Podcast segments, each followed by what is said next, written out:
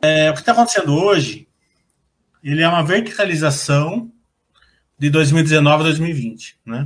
Taxa de juros caiu ali para 6% em 2019, com a perspectiva de crescimento muito forte do Brasil.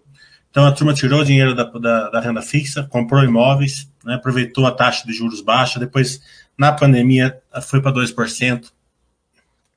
Teve uma quantidade enorme, velocidade de vendas enorme, muito gás lançamentos é, que foram cumpridos, bem grandes, então eles começaram a verticalizar isso agora.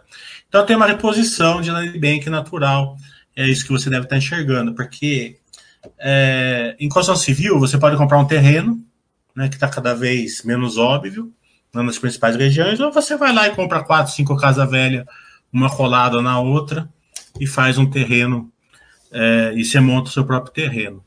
É, mas a gente não vê uma queda de, de velocidade de vendas expressivas no momento.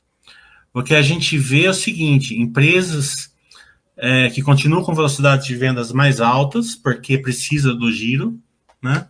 Empresas que têm um caixa mais robusto, igual a Zetec, que consegue diminuir a velocidade de vendas e preservar uma margem, uma margem alta, porque eles estão com um caixa enorme, né? Então eles podem é, incrementar o estoque e depois eles, eles irem valorizando o seu estoque conforme vai enchendo as vendas de cada unidade.